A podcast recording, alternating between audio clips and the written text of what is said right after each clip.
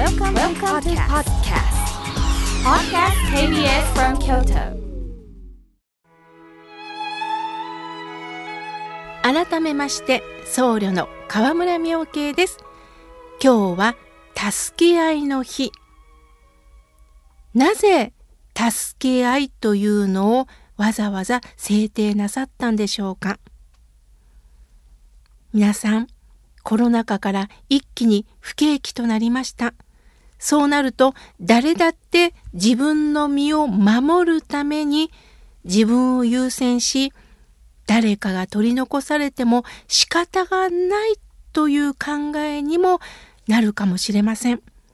つまり自分優先をしないと生きていけないということです。この気持ちは痛いほどわかります。なんとか不安な世の中、なんとか生きていきたい。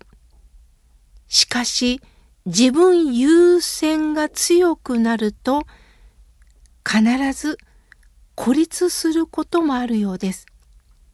私はいろんな方と出会って痛感してるんです。ある方が、この方を A さんとします。食事をご馳走してくださるということで、4人のメンバーにお声かけいただいたんですね。私もそのうちの一人として呼んでいただきました。普段では食べることのできない高級食をいただけるということで、それは喜び緊張もしながら向かったんです。しばらく経ちお酒も入った頃に呼ばれたメンバーの一人が自分の家族の話をしだしたんです。すると A さんは突然に怒り出しました。あのね食事をおごってもらいながら自分の話する？どういう神経なの？おごってもらうんだったら私の話を聞きなさいよっておっしゃったんです。場がシーンとなりました。その後は4人のメンバーはひたすら A さんの話を聞いてたんですが、手元の食事は進んでいません。次に誘われても誰も返事をしようとはしませんでした。もちろんおごっていただくということはありがたいことですよね。その方のお話を聞かせてもらうことも必要だと思います。しかしおごるから話を聞けというのはこれ上下関係なんですよね。A さんは他の皆が何を感じて何をしてるということは一切関係ない。自分の利益になることしか考えられなかったんです。残念だなと思いました。浄土真宗をお開きになった親鸞上人というお坊さんは共感するということをとても大切になさいました。親鸞上人が残されたお言葉に「煩悩成就の我ら」というお言葉があります。煩悩から逃れられない人間の存在の姿をお示しになっておられるんです。私もあなたも同じ煩悩から逃れられないんです。我らなんですよ。これが共感なんです。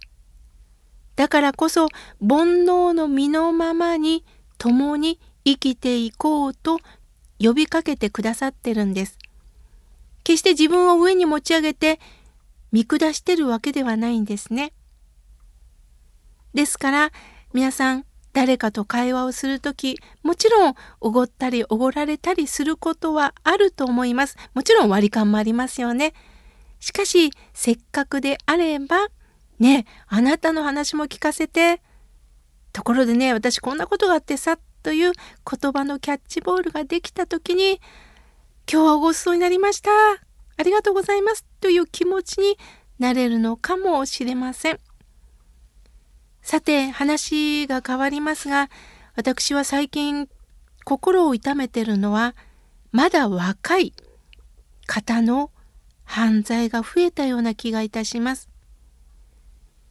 大学にせっかく在籍して就職も決まっておられるのに人を殺めてしまった。詐欺を働かせた。暴力を振るった。もちろん性暴力の事件もあります。私たちが生きる中で必要なのは知識を蓄えていくということなんですがやはり誰もが共に語り合うことができる豊かな人間関係を築いていくということも大切なんです。その原点は悲しみや苦しみを抱えた者同士として生きていこうという共感なんです。では共に生きるというのはどういうことでしょうか？他者をどこまで見ていけるのかということです。あるライターさんが親友と思った人と絶縁になったことがあるかのアンケートを取ったそうです。するとある50代の女性が親友に子供の悩みを打ち明けたそうです。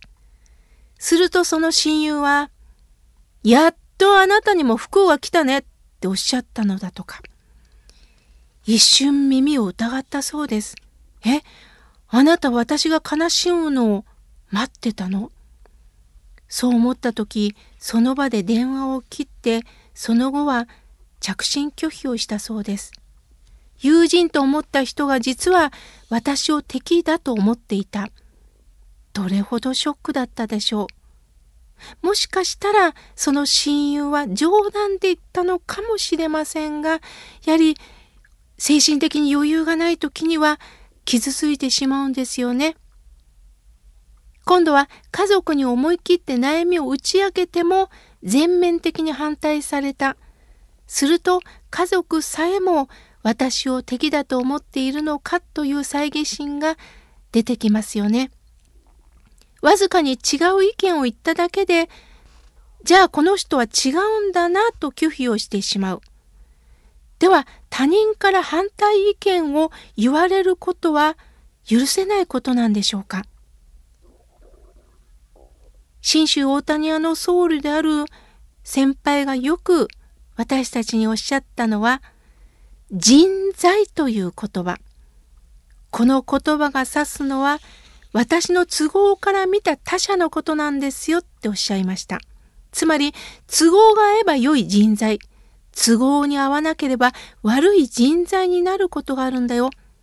そうなると、結局他者は自分に貢献してくれるかどうかということが判断基準になってしまう。例えば会社の社長から見て良い人材は会社のために貢献してくれる人のことになるだろう。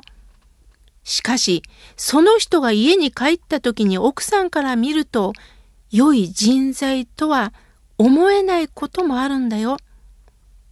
会社に貢献しているわけだから、家族との時間は削られる可能性がある。人材というのは、見る人によって価値が変わってくるんだ。そういったことを超えて、私たちはどこまでも他者を見ていけるのかその中でも関係を築いていけるのかということを教えていただきました。人間は必ず一人では生きていけません。関係し合っているんです。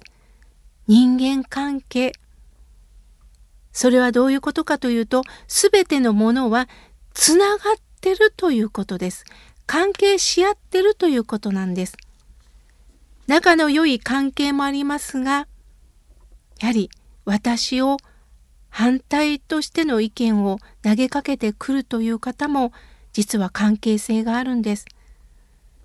お誕生日おめでとうお祝いをしてくれると私のことを理解してくれてるってなりますよね。でも仏さんはあなたにとって嫌いな人も実はあなたを支えているんですよって教えてくれます。冗談じゃない。なんで私をいじめる人が支えてくれるのってなりますよね。しかし、感情の部分ではそうは理解できないけど、しかしそれによって私たちは磨かれていくんです。鬼は外、福は内。都合の良い人だけを周りで固めたいという気持ちは誰でもあります。しかし、会社を経営なさった方、勤めてらっしゃる方、一つのものを作り上げている方はお分かりだと思います。一つのものを作り上げる中にも好きな人だけが盛り上がってはいいものは作れないって言いますよね。やはり反対意見を言ってくれる人の声を聞きながら客観性を持たせてもらうっていうことも大切なんです。料理もそうですよね。料理は甘い味だけではありません。苦い味もあります。酸っぱい味もあります。いろんな味があって幅広い味になるんですよね。私の人間の幅が広がるのは好きな人、苦手な人に育てられてこそなんです。お互いに助け、助け合う関係を持ちたいですよね。今日は助け合うについてお話しいたしました。